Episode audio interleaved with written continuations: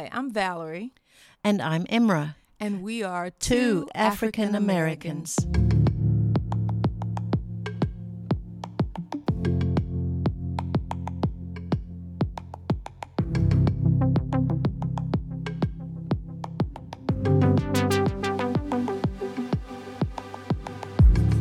Welcome to Two African Americans, a place for courageous conversations that heal.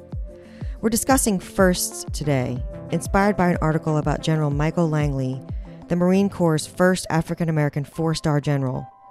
Emma and Valerie highlight more incredible achievements in technology, healthcare, and the arts by people you may not have heard about before. What does it take to be first? How do we stand up in our identity and gifts and become resilient in the face of opposition? Today, we celebrate those who have done just that in episode 11 Famous Firsts. Wow, today, um, we're going to talk about first. Um, this came about after reading an article about General Michael Langley. He is a four star general, African American. He is the first four star general in the history, the 246 year history of the United States Marines. He is only the second African American general ever named. Um, and I say this because in 246 years, there have only been two, and he is the first four star general. This happened in August of 2022. So it made me start to think where what are some of the other first for people in different ethnic um, categories? First, like the first African American or the first indigenous or the first Latino to do certain um, things here that were traditionally the roles were held by white or dominant culture. And so let's just look at some of that today. That'll be fun. I looked a little bit at the, the Hispanic, and it is really amazing. We, I'm always fascinated by how things are made if I if I drive past the sugar mill or a paper mill, I think of how much fun it would be to go inside and actually see how you get what you're using. We take for granted everything we have. It just is. A chair is just there, paper is just there. But it takes an enormous amount to produce that, and it is extremely exciting. Mm-hmm. Where did that first thought come from? Mm-hmm. W- how did that creation actually start? Makes me think in terms of when that God created and we look at the wonders that he did and that he gifted mankind with with minds that can do the same that we can actually create that we can yes. come up with brilliant things. Yes. So i looked a little i had no clue and and it is so much fun. Who came up with these things we take for granted? So think of color tv i know America got colored TV long before we did in South Africa. We you had TVs before we ever had televisions in South Africa. We never really went through the early years of that there. But in 1960, uh, uh, we got it went from black and white to color here, and thanks to a patent filed in 1940 for a chromoscopic adapter for television equipment by Guillermo Gonzalez Camarena of Mexico. Mm. He was an electric engineer. He specialized in electronics at the Polytech Institute of Mexico and created the first trichromatic field sequential system. And it transmits moving images in variations of red, green, and blue to achieve a spectrum of color. That's wow. unbelievable. So, so we can thank him for Lucy going from black and white to full color. That's pretty neat. I, I can appreciate that. Wow. What are some you discovered? Wow. Well, you know, being in the medical field, I'm a registered nurse. One of the things that really intrigued me was Dr. Charles Drew. He was an African American surgeon and researcher, and he actually patented and came up with the procedure of storing blood products this made a tremendous uh, development. It was a tremendous development when you think about World War II, because this is around the time that it happened. And he was able to find out how to store plasma. And by doing this, he was able to get plasma to soldiers who were injured and were in desperate need of blood while they were as, as they were injured in the field.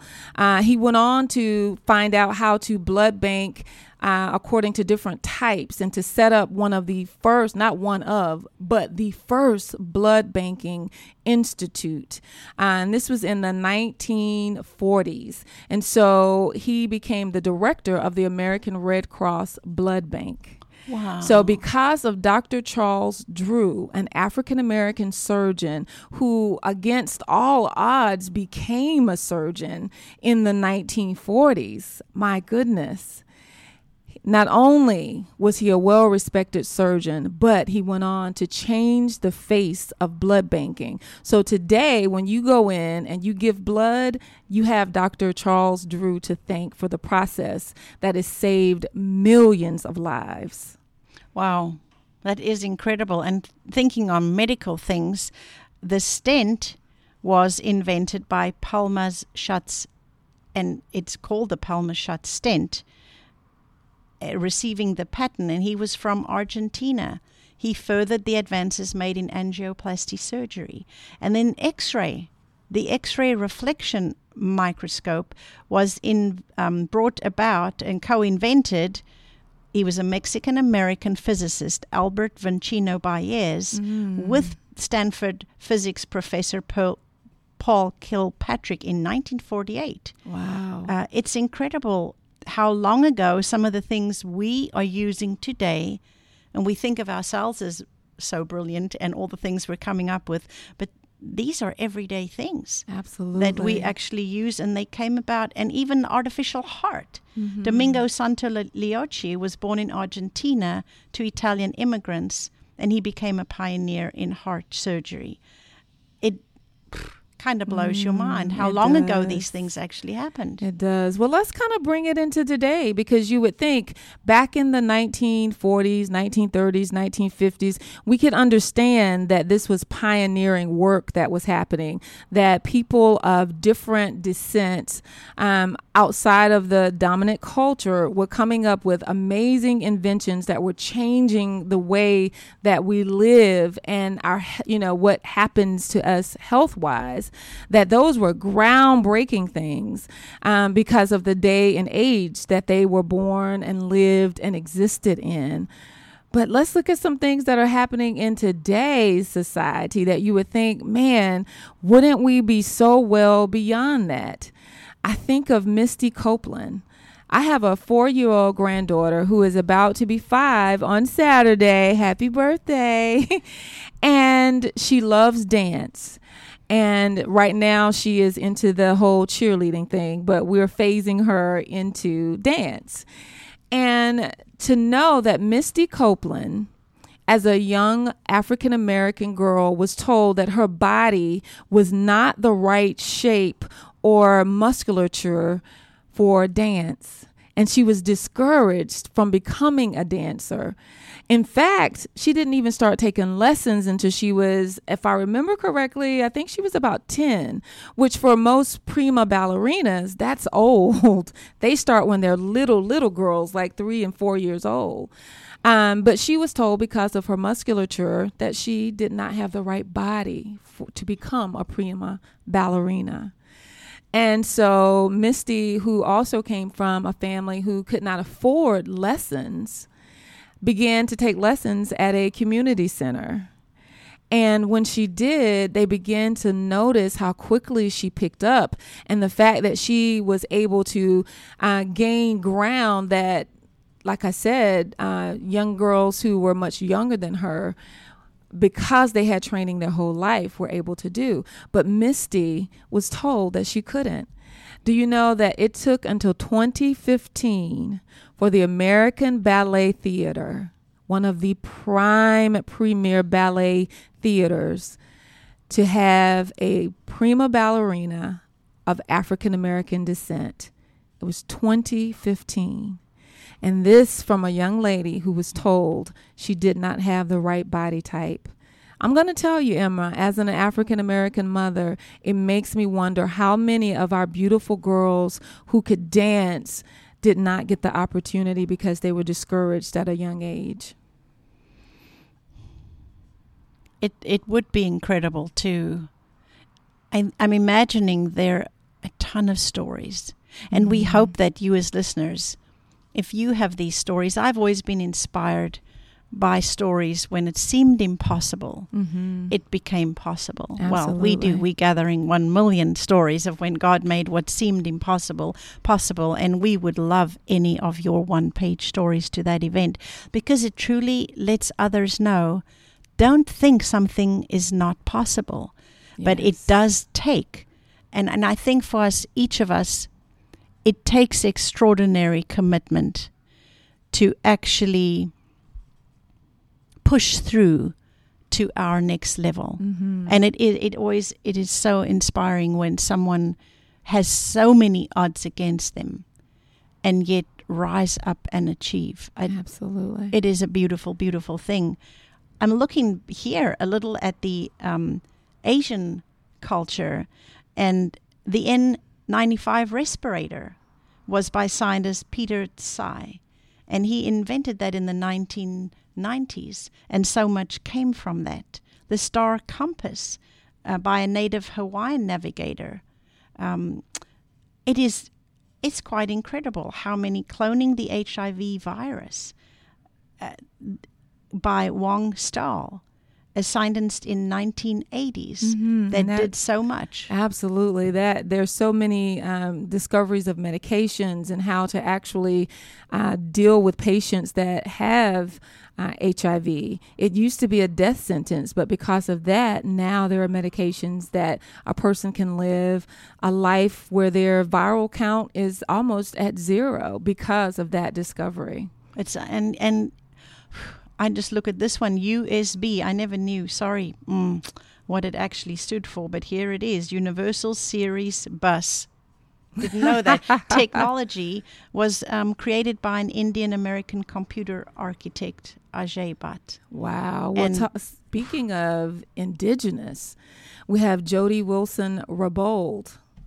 And I'm going to probably butcher this tribe that she is of descent, but it's the Kwakwa Kawak. Kwakwa Ka- Kawak. Yeah, uh huh. Try saying that seven times fast, two times fast. But she became the first Indigenous person to be appointed as a Canadian Minister of Justice and an Attorney General.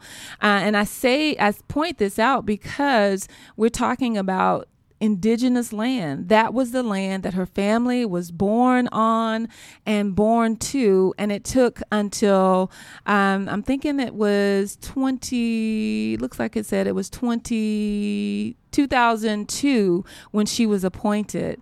So it took that long for someone of indigenous descent from that Canadian area to become a, a prime minister in her own country. Wow. I just have to pause a little and think of of that what that means would be great to sit with her and actually hear the story Mm-hmm. and w- what did it take what does it take to be first Mm. what does it take in spite of where you're from who you are male female culture color race what does it take to be first Mm. One thing I know for sure, and is that it takes resilience. Because one of the things that Mm. I was told, and I'm sure probably many others of different ethnic groups and uh, were told, is that you have to be twice as good, work 10 times as hard to gain ground. And I don't say that as an indictment because I know many people who have had to work hard to get where they are. But the lev- the playing field is definitely not a level playing field. And we know the Supreme Court just moved to uh, just moved to strike down affirmative action. And I'd love for us to do an episode to discuss what that can and will do to some of the progress of the first that we've talked about today. And um, I think a lot of people have said this, and I've heard it many times, uh, Emma, is well, we've had a black president. Doesn't that mean that all things are post racial? I think that's another conversation for us to have. And I also think as we link all these things, another conversation to have is about identity. How do I stand in my identity in spite of? Mm-hmm. Thinking of these people today that created these things that, that came to mind and figured out a way to bring it to life, and we are living the gift for generations from what they accomplished.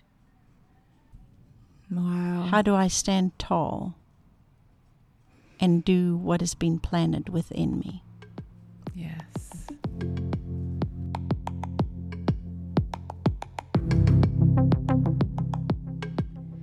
Thank you for joining us today on Two African Americans.